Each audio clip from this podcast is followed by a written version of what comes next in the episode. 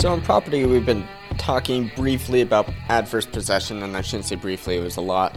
Uh, but as part of that, we ended up bringing up personal property, and one of the ways that you can obtain personal property is through adverse possession.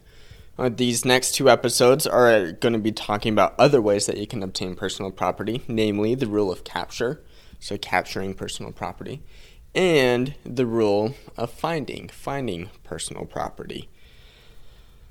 So let's go ahead and talk about the rule of capture. We've actually briefly mentioned in our introductory episodes Pierson versus Post, which is a rule of capture case. Uh, they capture the fox, whose fox is the fox. We have another case that is very similar with wild animals that is State v. Shaw. What happened in this case is that somebody had captured fish, mostly captured fish. It was nearly impossible for the fish to escape. Another person came up, dipped in their nets, picked up 700 pounds of fish, and walked off and sold them for a profit. And they were criminally charged for larceny because they walked off with another person's property. And the court's here to determine did the person who has ownership of the fish was it the person who had previously caught the fish fish in the nets but hadn't gone to collect them yet or was it the person who walked up and claimed the fish the real rule here then is that uh, to acquire property rights in animals uh, wild animals specifically the person may bring them into the power the person who brings them into the power and with a certain amount of control becomes the property owner.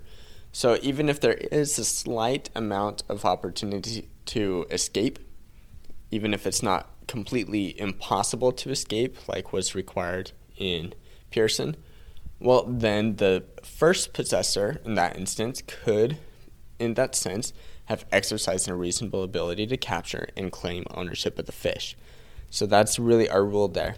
Our second case that we talked about is Pop Popov versus uh, Hayashi. And this is a case where a baseball player hit his 73rd home run in a season. Uh, later baseball controversy there if you want to count that as um, significant. Um, I won't get into those things. But he hit his 73rd home run of the season, and the ball was valued at one and a half million because it was a record breaking home run. And typically in baseball, it's whoever gets the ball is the possessor of the ball. Now, what happened here is that somebody put their hand up in the air, the ball hit their mitt, the crowd all surged around, the ball was dropped, and Hayashi was on the ground and he picked up the ball and it's like, I got the ball. So the question is, who takes ownership of this ball? And the real question that the court is asking here is does the person who hit who actually caught the ball, not caught the ball, but who hit the glove first, does he have a larger claim on the ball than anyone else there? And what about the person who actually got the ball? Does he have a larger claim on the ball than anyone else there? The court kind of takes a cop out answer here they say the first person had a prepossessory interest, meaning they were the first one to touch the ball, they have a higher claim of interest than any of the other wrongdoers around them. But the facts are unclear. We don't know if he would have caught the ball if the crowd didn't do anything. We know that he dropped the ball. But would he have caught the ball?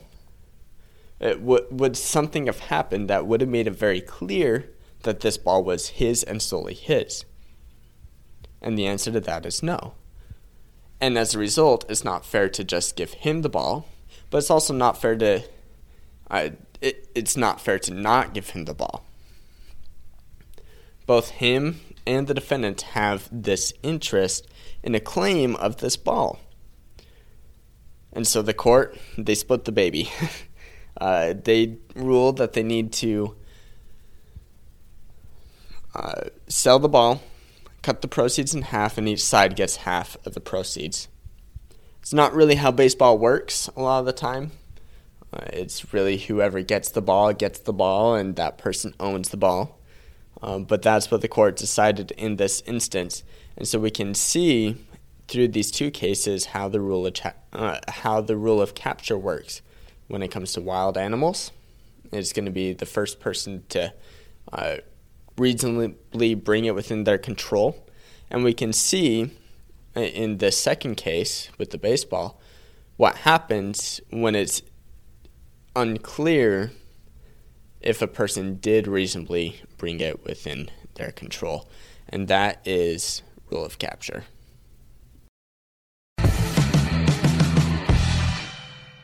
Thank you for listening to this episode of The Law Schoolers. Before I let you go, there are four things I want to say. The first thing is if you enjoyed these episodes and if you enjoyed the website, I would invite you to go and join Law Schoolers Pro, and you can do that by going to lawschoolers.com/join. It's a way for you to support us, but there's also a lot of features there that I think you will enjoy. Second thing is that nearly all of our episodes are unedited. The only ones that aren't are pre-law materials, and the reason for that is so you can actually see the legal material in its raw form as I'm learning it as well. The third thing is that the information contained in these episodes are specifically only for educational purposes. They're not to be used as legal advice, and with that, the fourth thing is if it is used as legal advice, we are not liable. That is, Law Schoolers is not liable for any legal outcomes. Thank you again for enjoying the show. Have a good one.